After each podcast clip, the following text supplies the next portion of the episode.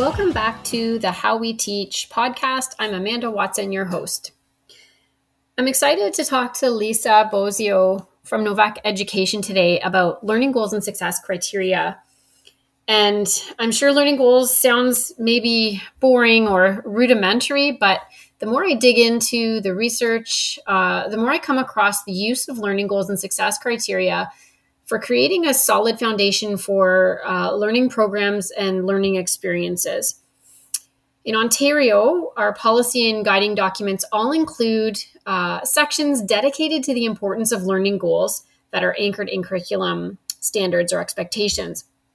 And there's a strong reason for this, and it has to do with the science of how humans learn.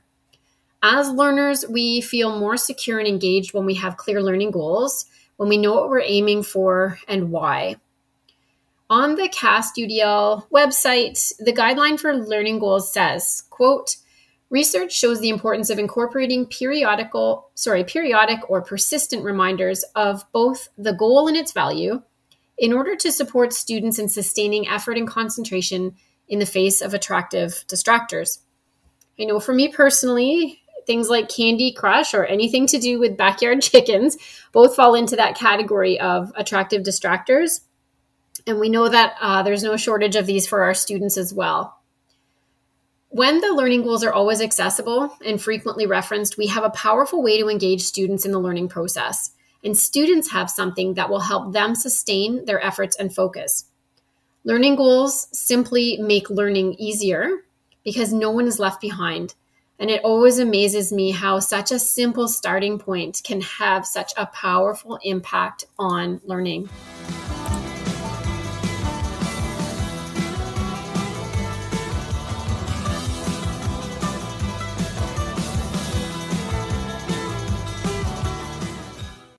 Joining us today to talk about learning goals is Lisa Bosio from Novak Education.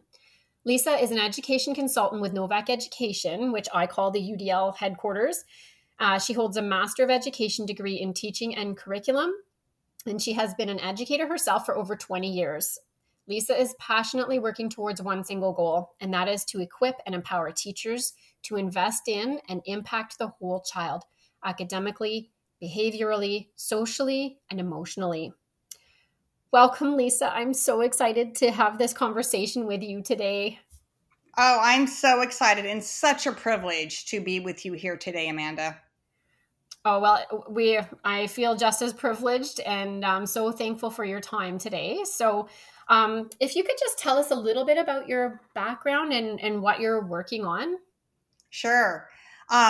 First of all, Amanda, I will tell you, I never planned on ever being an educator, ever. My schooling experience was good. I mean, obviously, graduated high school, graduated college, and now have a master's degree. But I came from the business sector. Long story short, at the age of 32, I became a single mom through tragic circumstances. And so I had to think, okay, what am I going to do in order to support my two children at that time, 3 and 5? So people told me, hey, what about teaching? And I thought, because I came from public relations, from journalism, so from the business sector. So I thought, well, I'm good with people. I think I could do that. And plus, teaching's so easy. I could just open up the book and read the script, and all the kids would just love it and be engaged, and they would be empowered. And Amanda, wow. Not. So I did go back and get my teaching credential and have been an educator over, like you said, 20 years. I have a multiple subjects credential. So I've taught anywhere from kinder to 5th grade. And then I have an English authorization to where I can teach English as well, English language arts. So I dove in to education, not knowing what I was doing and totally aghast. The kids, didn't want to sit still and learn from lecturing all day. So I had to rethink about the way I was teaching, because this is what I know, Amanda. Kids don't need to be fixed. They don't. Mm-hmm. It's the way we design our lessons. It's the way we engage our kids. It's the barriers we remove. And so I had to look at myself instead of playing what I call the blame, shame, and the rename game, blaming kids, shaming kids, and then renaming it. Like, it's not my responsibility. They didn't listen. So over the past 20 years, I've taught multiple grade levels. And in 2012, in my former school district in California, I was asked to be an instructional coach, which is my love. I love coming alongside educators, co-creating, collaborating, trying things, talking about it. And so I was an instructional coach and a mentor for new teachers and veteran teachers until I bumped into Dr. Katie Novak. Mm-hmm. And we had a discussion, and approximately 3 years ago, she asked me to join her fabulous Novak team as a consultant.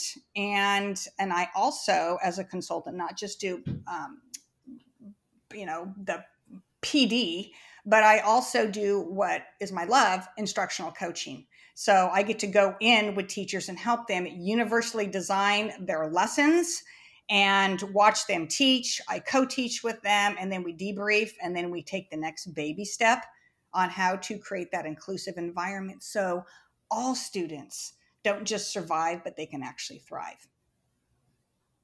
Wow, Lisa, that's quite the journey. And I love the, just the vulnerability on so many levels that you came into teaching with. And I can tell from your story that it wasn't always smooth sailing, and that you had to learn a lot as you went along. And to hear the passion you have now for teaching and learning is I'm in awe. It's an incredible journey. Thank you for sharing that with us. It's very inspiring. When we think about learning goals and UDL, is there something you use to frame this topic or to really get folks connected with this big idea? Yes, Amanda.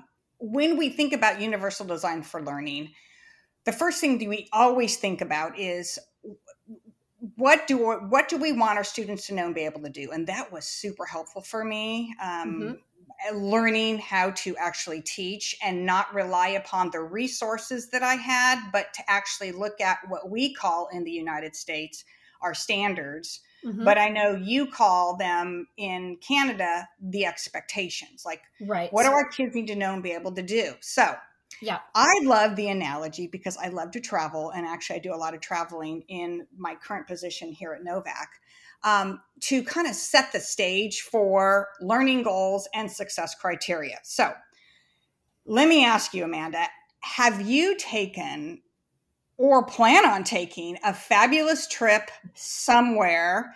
And if so, can you tell us where was your ultimate goal, your ultimate destination? Okay. Yes, I do love to travel. And one place that I go to a lot is St. John's, Newfoundland. So I can definitely put this question in context of what I've learned from traveling there multiple times.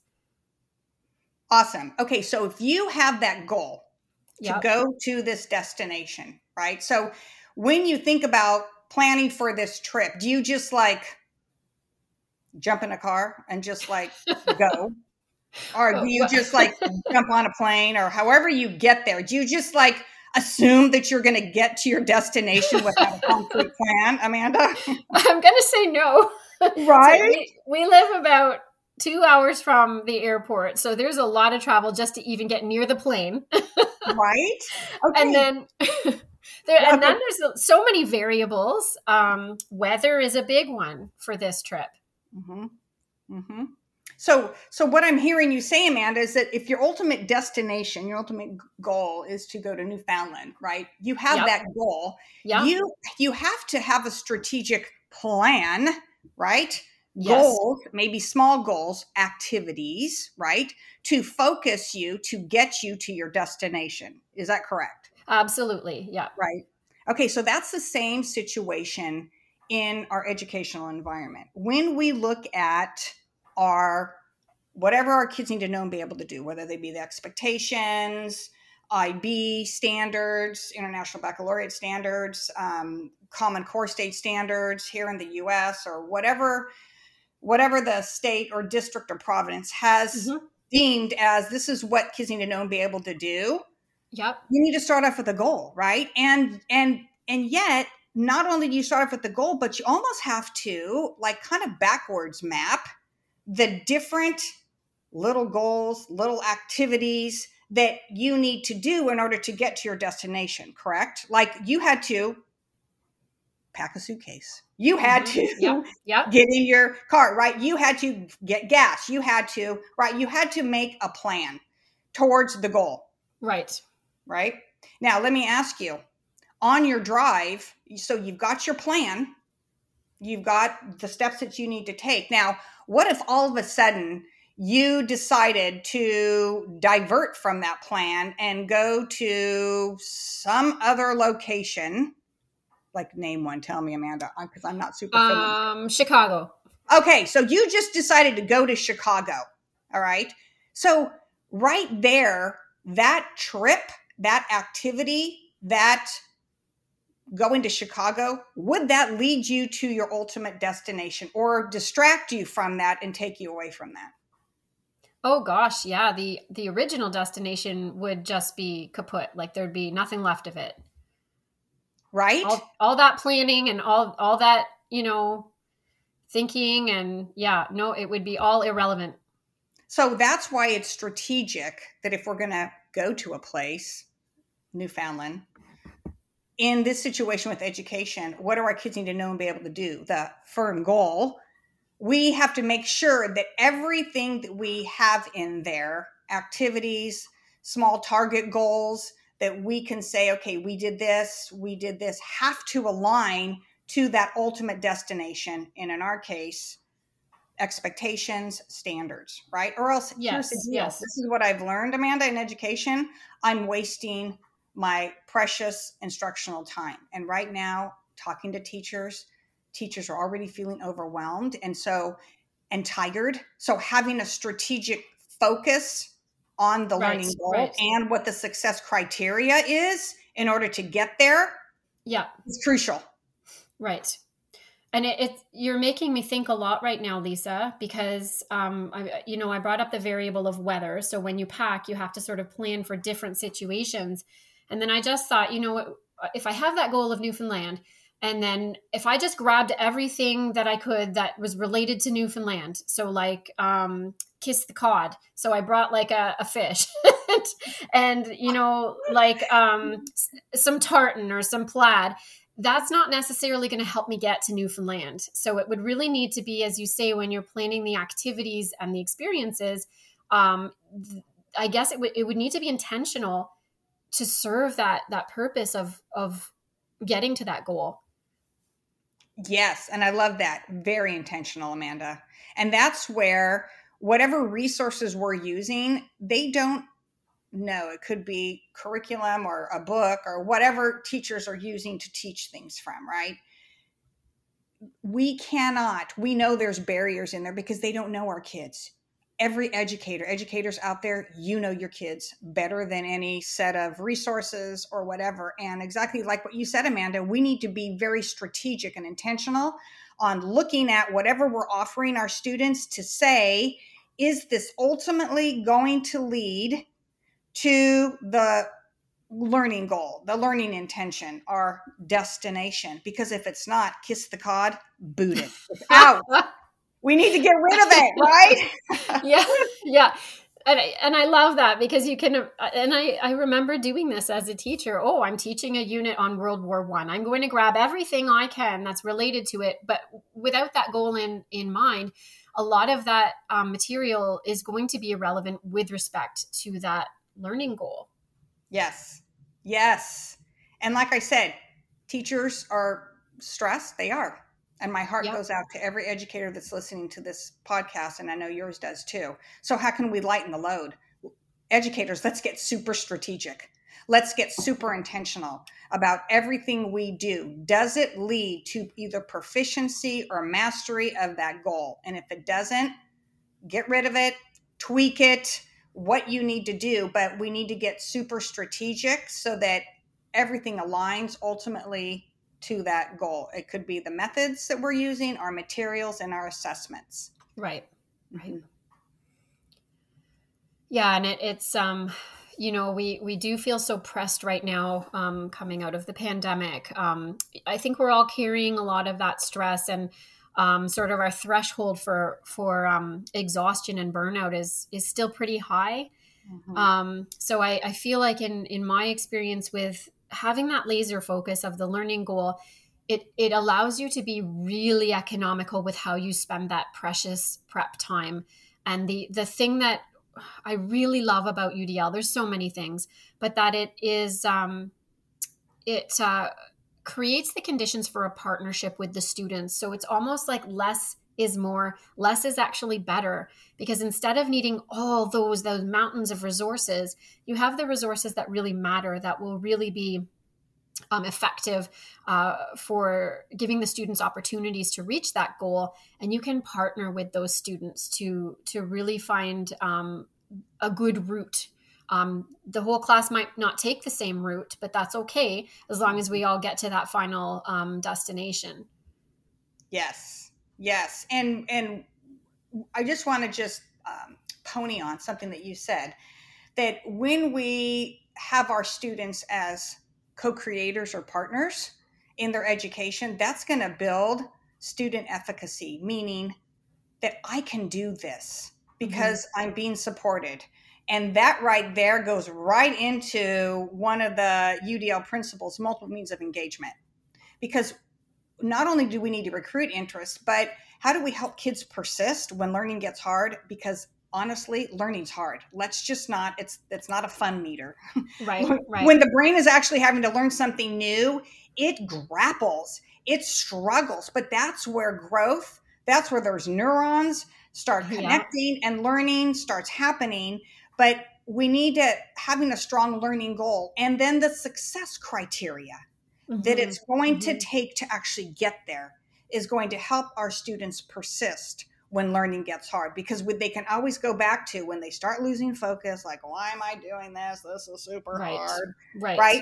They can go back to the goal. We can remind them. They can remind themselves. Partners can remind themselves, like, this learning goal needs to be posted and talked about throughout the lesson.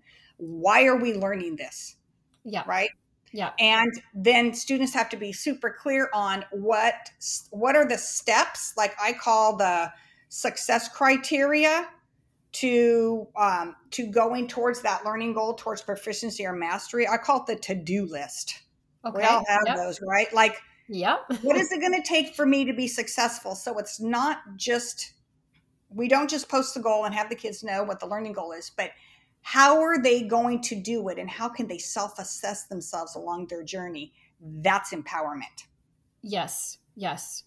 That self-assessment piece is, again, another form of partnership. The responsibility of monitoring progress and giving feedback isn't 100% on the teacher's shoulders with UDL. It's a shared, even if it's a gradual release, still a shared responsibility. And when students take that ownership, as you said, it is empowering, and it's motivating, and it's engaging. Mm-hmm. Yes, very true. And the more we can shift the workload, the thinking, to be on the learner, not the teacher, where the student is actually assessing where they're at in that progression of the learning goal, looking at that success criteria.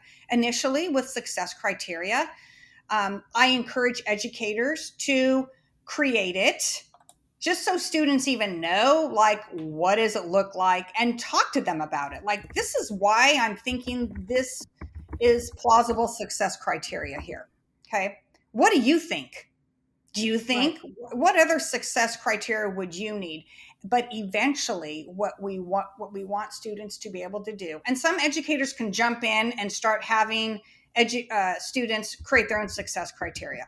That's okay. But the majority of the teachers that I work with, when it comes to this, they're like, can I? And I'm like, no, let's do this fir's, but now let's explain to the students what it is and how you went about thinking it out, and then ask them for their input. Do you think there's something else that would be needed? But eventually we want them to be co-creators with us. Yes. They can develop success criteria themselves if they know what the standard is asking them to know and be able to do, and understand then from that, what is the ultimate learning goal, learning intention, that by the end of the lesson, the unit, the course that they need to walk away with. Yeah. And when all of that is in place, everything you described from having that clear learning goal and success criteria, the students understanding what makes a good one or what makes a good example of successful achievement of that learning goal. I read somewhere it was phrased as, when those things are in place, no student is left behind. And we can very easily check for understanding with respect to clarity on that learning goal and the success criteria. But one thing that I wanted to ask you, because I know it is one of the central tenets of universal design for learn, and it's that firm goals, flexible means. Uh-huh. And I wanted to frame this in the context of what Ontario teachers are going through right now, which is a process of de-streaming our high school courses.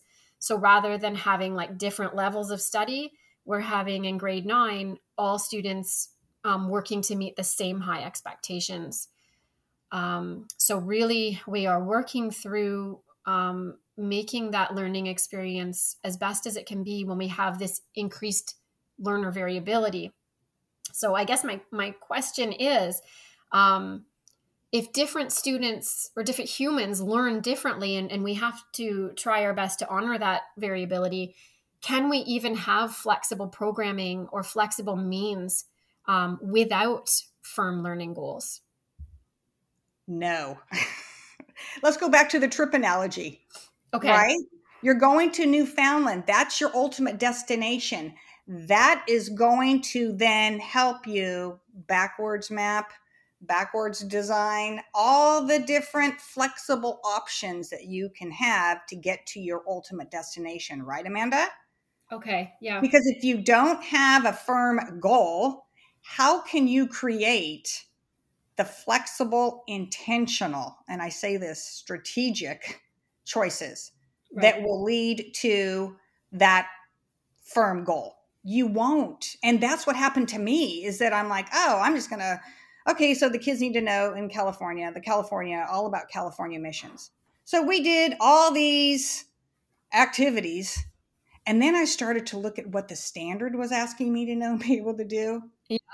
Wake up call, girl. It was a wake up call. I'm like, these activities have nothing to do. Oh, they were fun. Like we cut out and we, made paper mache, and we, it was such a waste of time. And so then I started to research to say, okay, what do they need to know and be able to do about California missions? And that helped me create strategic, flexible options for my assessments and my materials and my methods. Those are all part of the 4 UDL lesson design components. Right. It became very strategic, very laser focused, and my students flourished because I set them up for success. I was clear on the goal, and so were they. They were clear on the success criteria, and so was I. And then they could assess themselves along the way with that success criteria. And the beautiful thing is that in any learning environment, we know we have variability, but students have different entry points. The goal is firm. The goal is, we expect rigor. We are not watering down our learning goals. We're not. What we're saying is, we're providing multiple entries and scaffolds for kids to progress along the way that they need to, because we know, based on variability, not all students learn the same. But if we have a strong goal and strong success criteria, students can assess themselves along their journey. And what that builds is student efficacy. That builds that I am knowledgeable. I do have an entry point.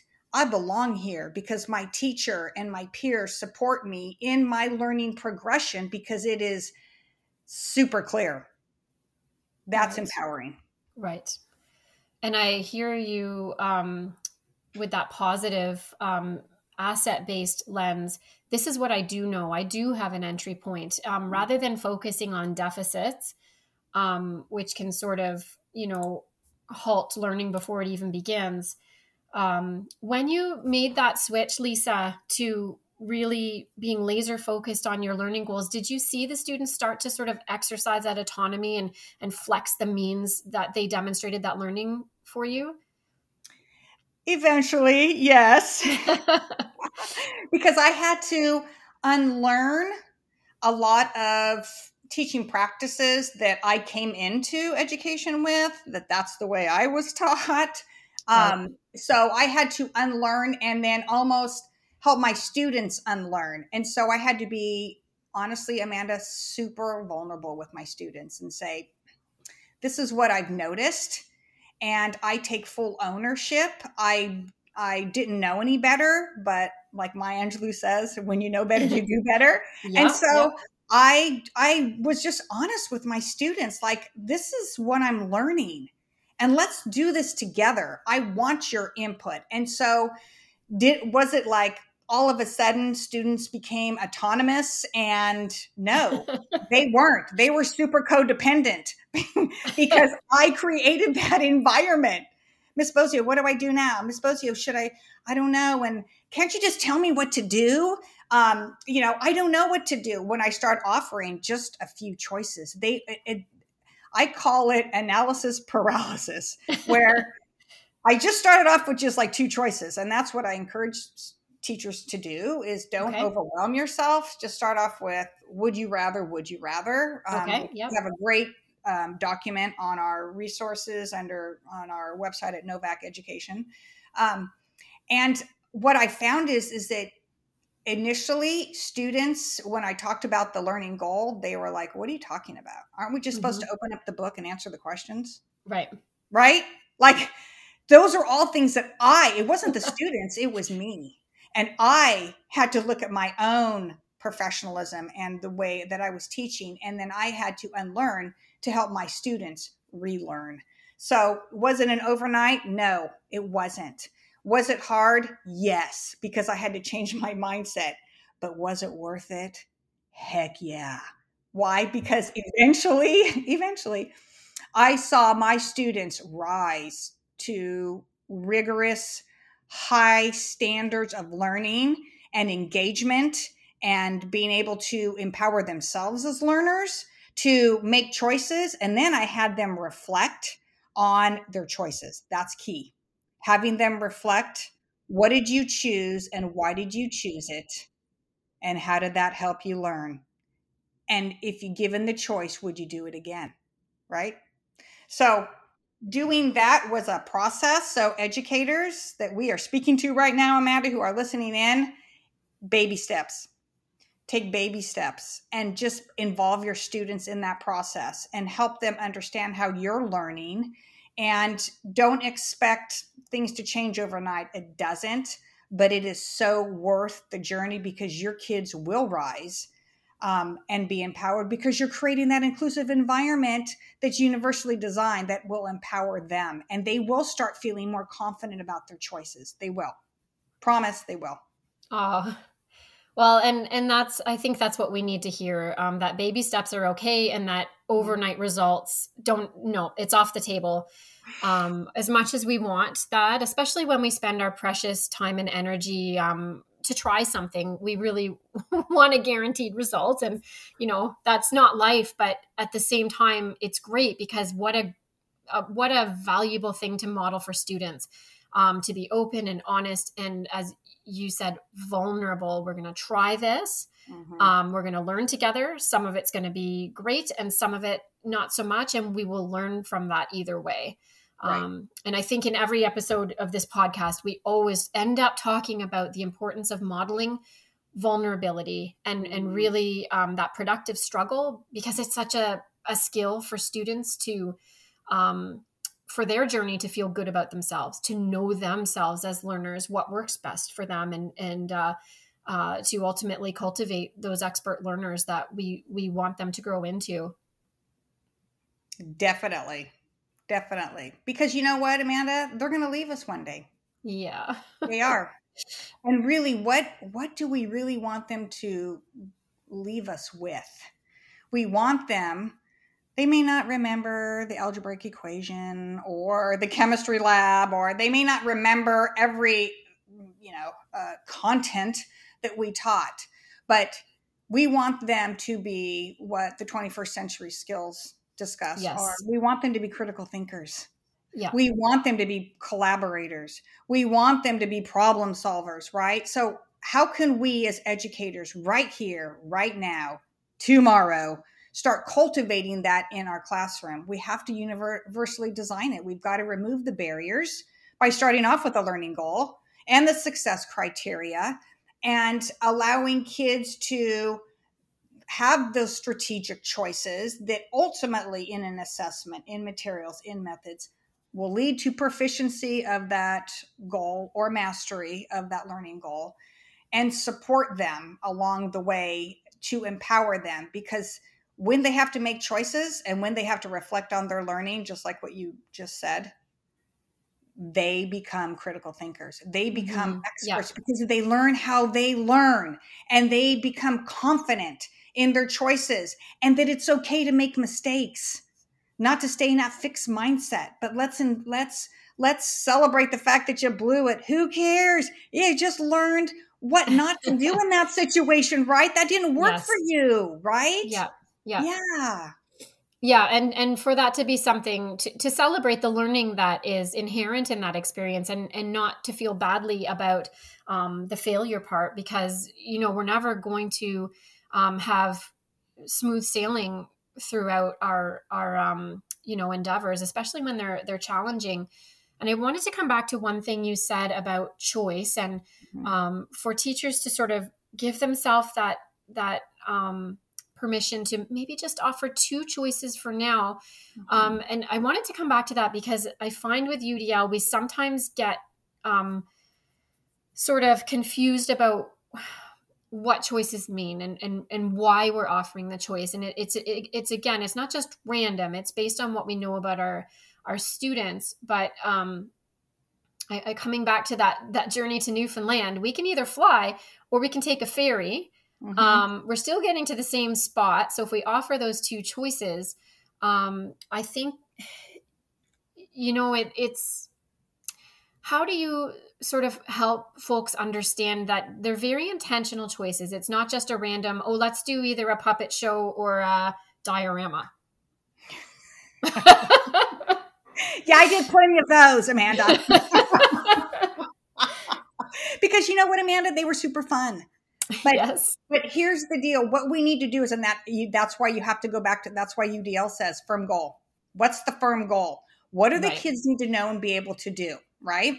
So if, and we can delve into this, and we can, the teachers can research this more, but if the standard is a content standard, meaning they have to understand something, they have to explain something, they have to explain the process of photosynthesis, they have to, explain why the character is feeling that way and as a character analysis, then that's a content standard. The choices for assessment, let's just talk about assessment. Yeah. They could do a video, they could write, they could do an audio recording, they could, do a poster. I mean, there's a couple different things. Now, would I offer all those choices at one time? No. Okay. Would you rather do an audio version, or would you rather write about it, or a video, right? So we definitely don't want to just have writing. If the standard isn't clear, students have to write an argumentative essay, then why are we making students write to demonstrate understanding? Now, could that be an option? Yes. It can't be the only option, because that's going to be a barrier, right? Right. So we can start with two choices. If it's a method standard, kids have to write. They're not going to do a puppet show, Amanda. They're going to have to write, solve, throw a ball, compose a piece of music. They're not going to do a diorama, right? And I had all of that craziness in my choices, right? They're going to have to do it, but we have to then say, what scaffolds am I going to offer for them to understand how to write a argumentative essay, right. Informational essay, solve a quadratic equation. Can they look at exemplars? Can they meet in a small group? Can they, you know, if they have to have a discussion, can I give them sentence starters? Can I give them a word bank? What scaffolds, choices mm-hmm. can I offer? Right. So starting off with two choices is crucial, just because it doesn't overwhelm the teacher and the student. Right. Right. And what you said about the students sort of needing to be trained really resonated with me, because they are used to, I'm ready to be compliant. I'm ready to follow instructions. You tell me what to do and I will do it. Or if I'm disengaged, I will not do it.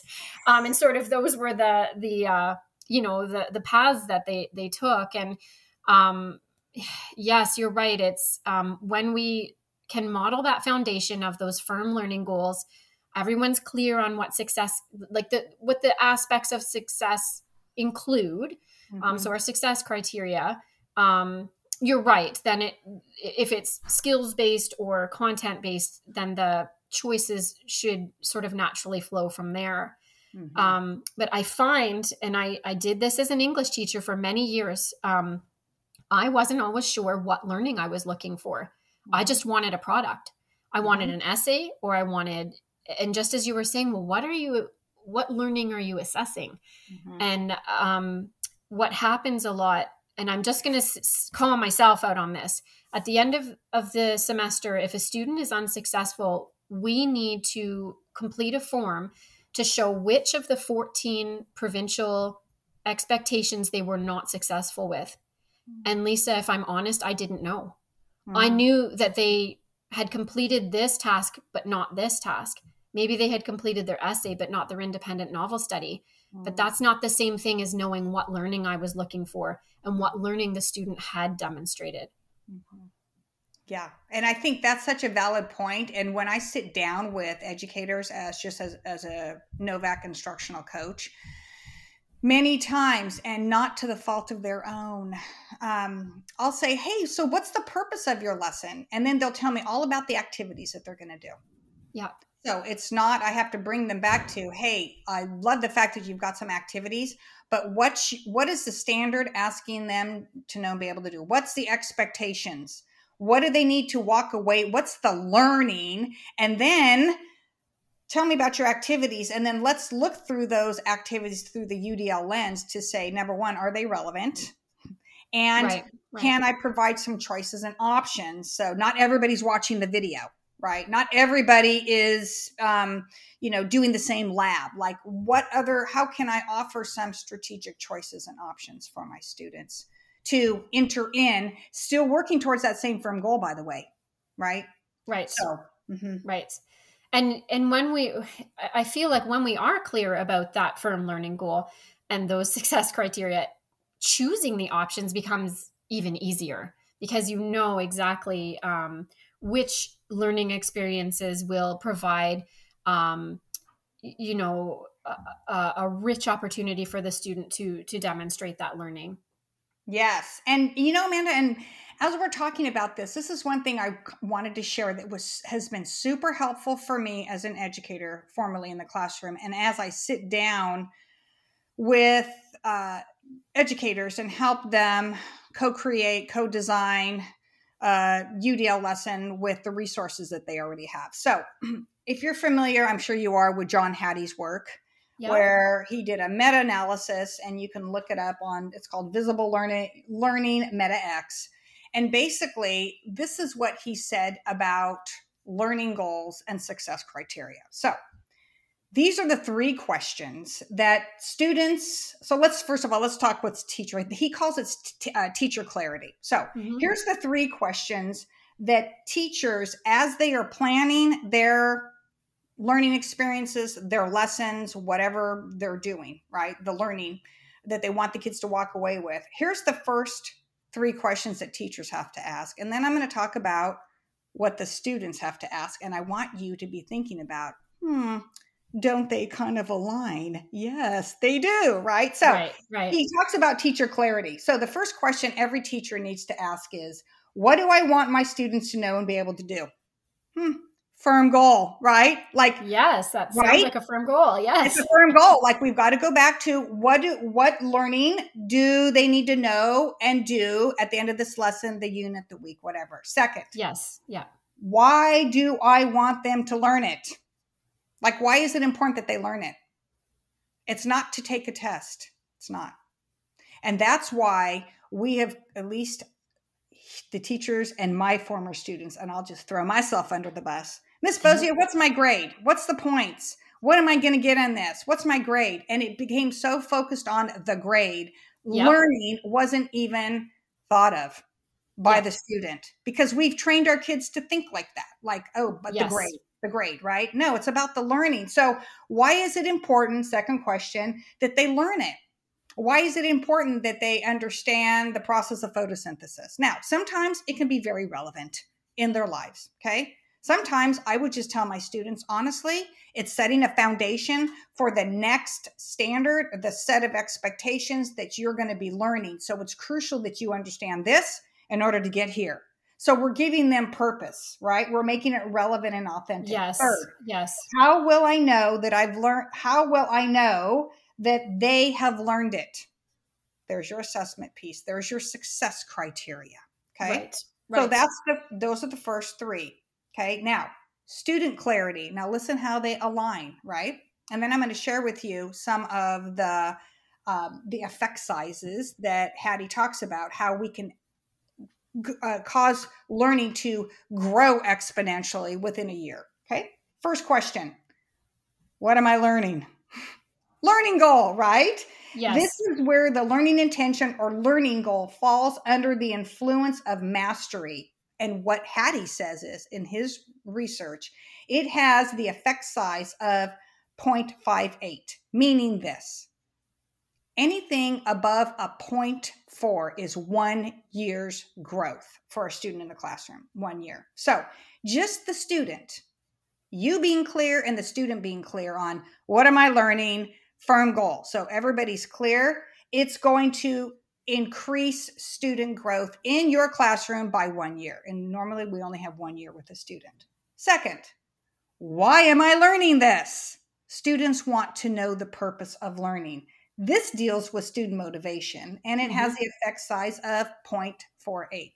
So another year's growth. And third, how do I know I've learned the information? This is where your success criteria is. This is where this allows the students to assess their own level of success. And listen to this, Amanda. When we do that, learning goals and success criteria, but students are super clear on the steps it takes, the to-do list, what they have to pack for their journey, so to speak, so they don't get diverted and go to Chicago, right? And we're not throwing things in there so they're going to Chicago, right? That have nothing to do with the ultimate destination. It has an effect size of 1.44 years. Wow. So think about, that's like 3 years growth in 1 year. So when we tie all of the learning goals and success criteria together, just doing that, think about over 3 years growth in 1 year. If it's done well. Now, it's not just because I put up a learning goal and here's the success criteria and the kids throw away in the trash. I mean, it has to be very intentional. We have to teach our kids and help them understand how to self-assess and self-evaluate the success criteria, and always go back to the learning goal and then reflect after. What did I learn today? Where am I at in my learning journey? But there you go, right? If we don't have as much time, let's get super strategic on teacher clarity and student clarity, and let's nail our learning goals and our success criteria and make those clear for us and our students. Wow. That I'm just sort of trying to process that, Lisa. That it's incredibly powerful. And what I love about it is it's accessible. We can try a learning goal rooted in a standard or an expectation tomorrow. We can put it in language that kids can access. And I know the research says that if we have that clarity, if everyone's on the trolley, the student and the teacher, we're all clear about where our goal is, where our destination is, and how we get there, Not only is no one left behind, but learning is easier. And when you say that 3 years of growth in one, it's because the learning, we've removed those barriers that make it so hard. Mm-hmm. Mm-hmm. Yes. And we've supported students so that it's not about getting a grade. It's about them understanding that learning is a journey. Yep. That it's can be wonky. It can have its ups and downs, but yeah, and it will, right? Because like we said, learning is hard. And that's why in the framework, we talk about how do we help kids persist? If we want them to engage, we've got to make that learning goal super clear. Right. We've got to have success criteria that's super clear. Why? Because then it allows the brain to focus on what is needed versus trying to figure out, like, what am I doing? Like, you know, you're going to Newfoundland and you're like, and you didn't have a concrete plan. Your brain would be like, okay, what's our next step? But if you have a concrete plan, you can actually enjoy the journey a lot more and look at the beautiful sights along the way, right? Yes, and really, and access the different things instead of being stressed out about not knowing what the expectations are, not knowing my journey, not knowing how we're going to get there. And kids either disengage and they become compliant and they just do rote, or they disengage and retreat. And they become more, you know, we deal with behavior problems, but you know what? It's not the kids' problem. It's our design that we need to look at, right? And be vulnerable and say, I need to redo this because I don't have teacher clarity. And so thus my students won't have student clarity. Mm-hmm. Right.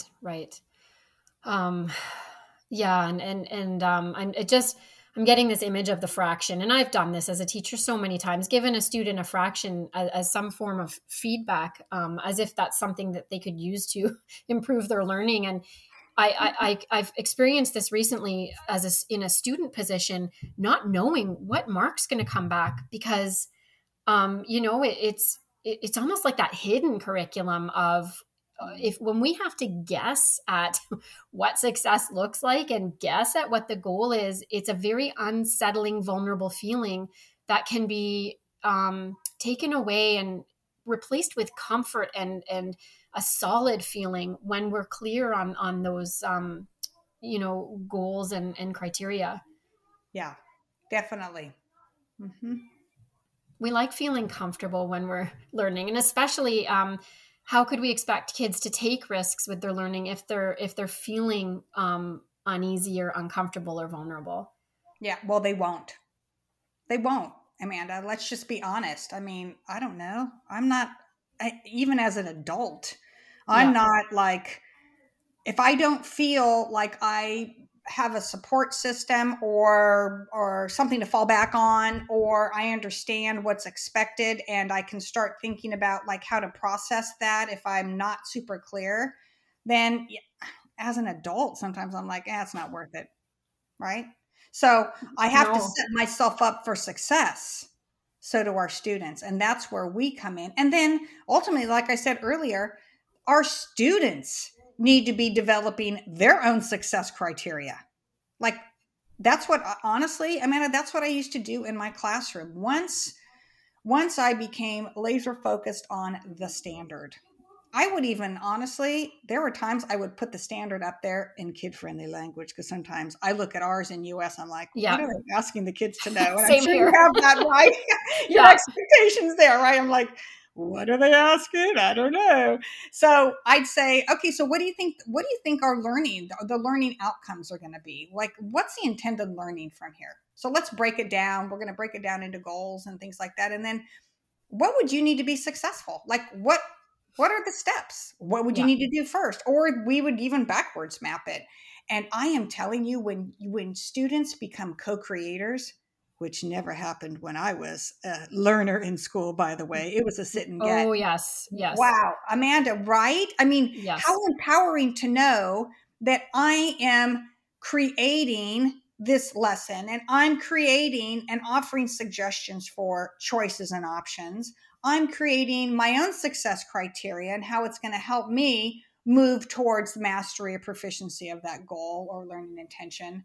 yes. right there, yes. when you're part of that process, you will move away from compliance, and you're not only going to get engagement. This is what I am researching, is how to get students invested in their learning.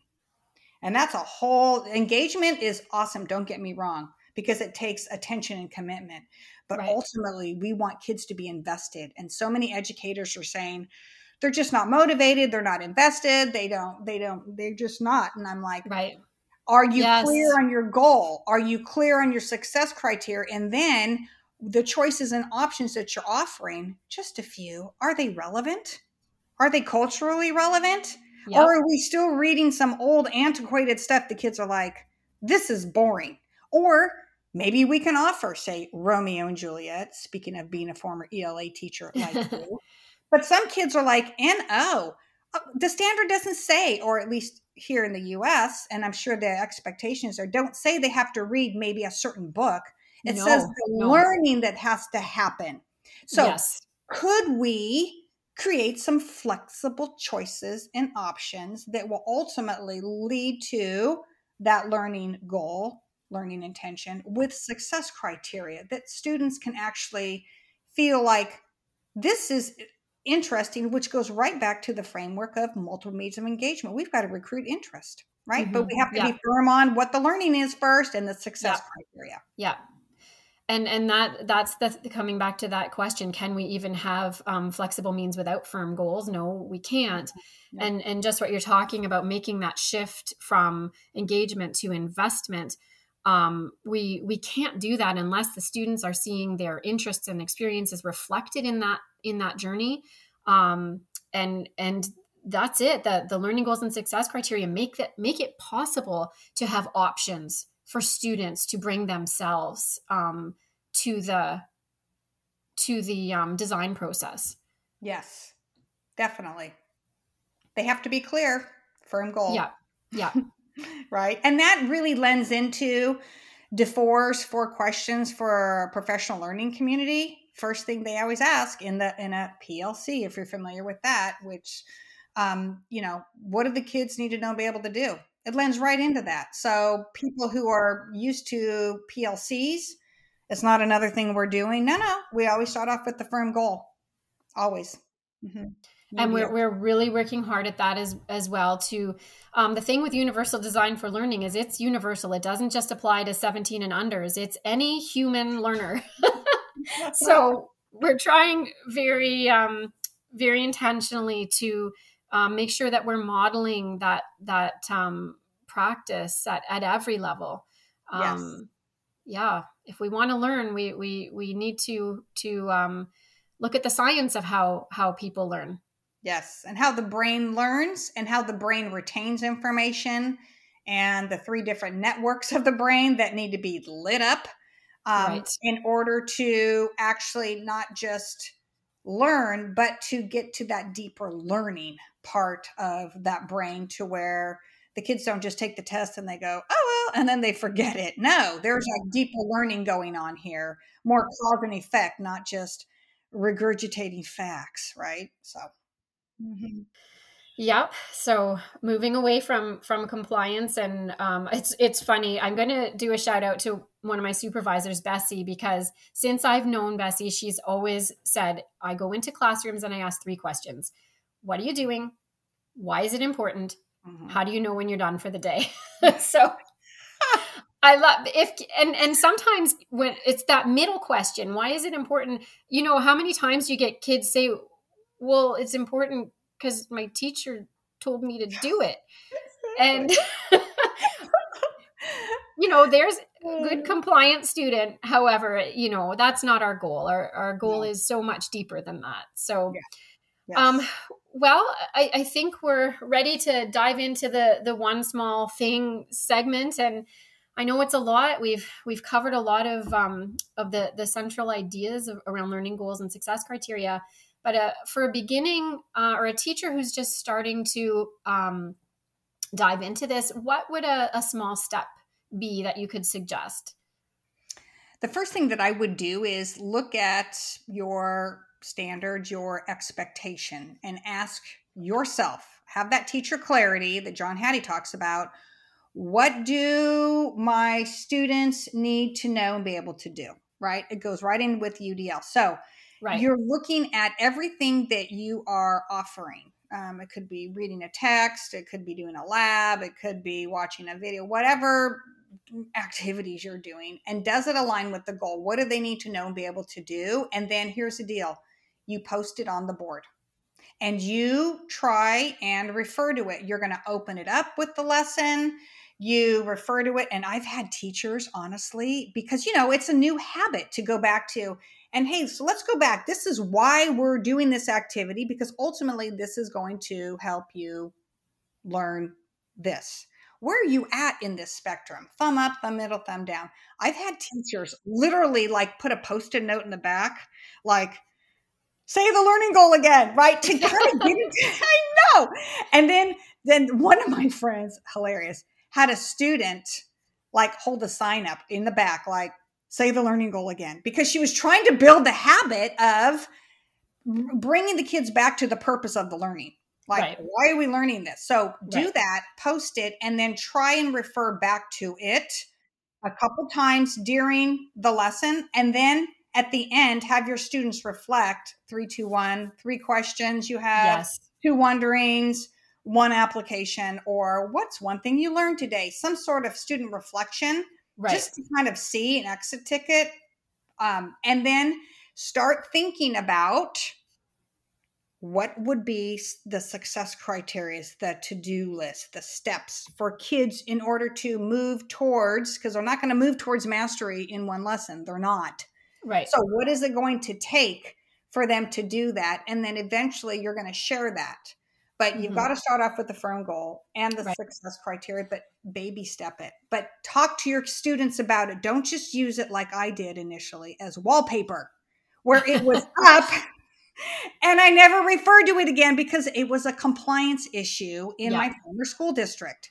No. When you understand the power of learning goals and success criteria, you are going to be posting them and bringing them forward and having a discussion with your students all the time about it, because it brings purpose to it. Yeah. And I love your emphasis on you've got to come back to it, because it is possible to post a learning goal anchored in a curriculum expectation or a standard and ignore it for the whole lesson. Yeah. So I agree. We got to come back and refer to it, involve the students, as you said, and just start to plant those seeds of that partnership.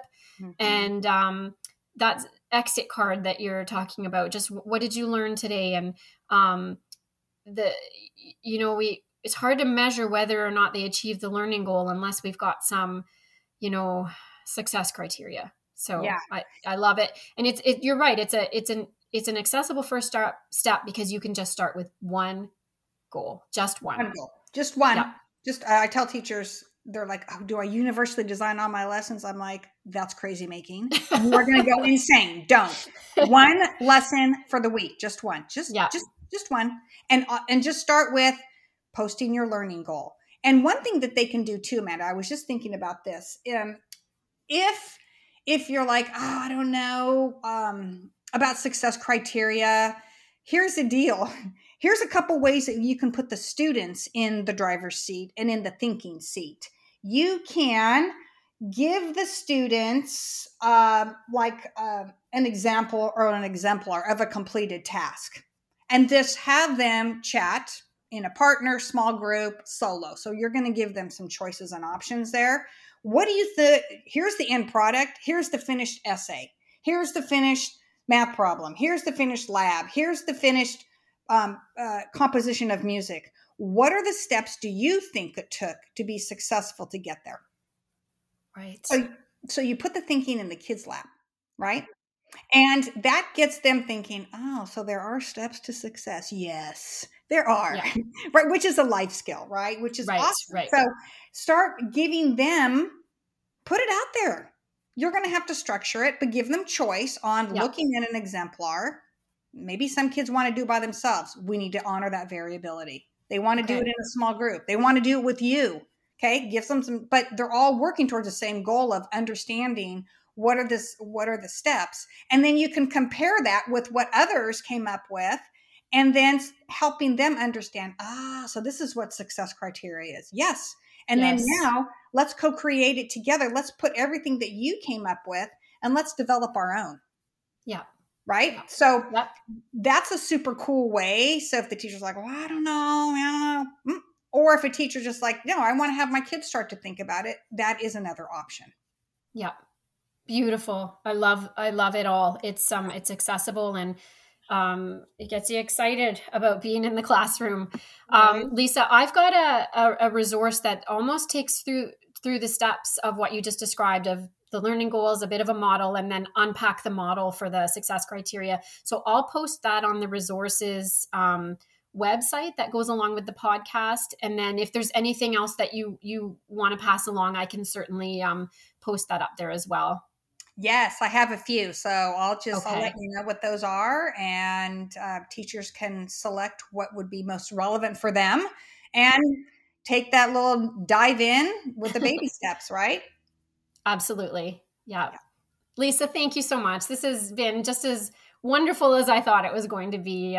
It's been such a pleasure to have these conversations with you. Oh, and Amanda, thank you so much. And let me just tell you, educators, and I know, Amanda, you would say the same thing. Celebrate the baby steps that you're taking. Don't look at, oh, I'm not there yet, or my kids aren't getting it yet, or they don't understand the learning goal, or no. Celebrate the fact that you're looking at your expectations in a different way. You're looking at it through a UDL lens, and celebrate, congratulate yourself, do what you need to do to celebrate those baby steps, because it's the little steps that we take that lead us to our Newfoundland, right? It leads us to our ultimate destination, right? So yeah, I just want to encourage teachers, please celebrate the baby steps that you're taking, and surround yourself with people who celebrate the same things that you are. That means this: all kids cannot just survive, but they all can thrive when we universally design their learning environment and start off with strong learning goals and success criteria. So thank you, Amanda. It's been fabulous. Thanks, Lisa. We needed to hear that. Yeah, right? Okay. Take care, Lisa. Thanks so much. You too. Thanks, Amanda. Bye. Bye.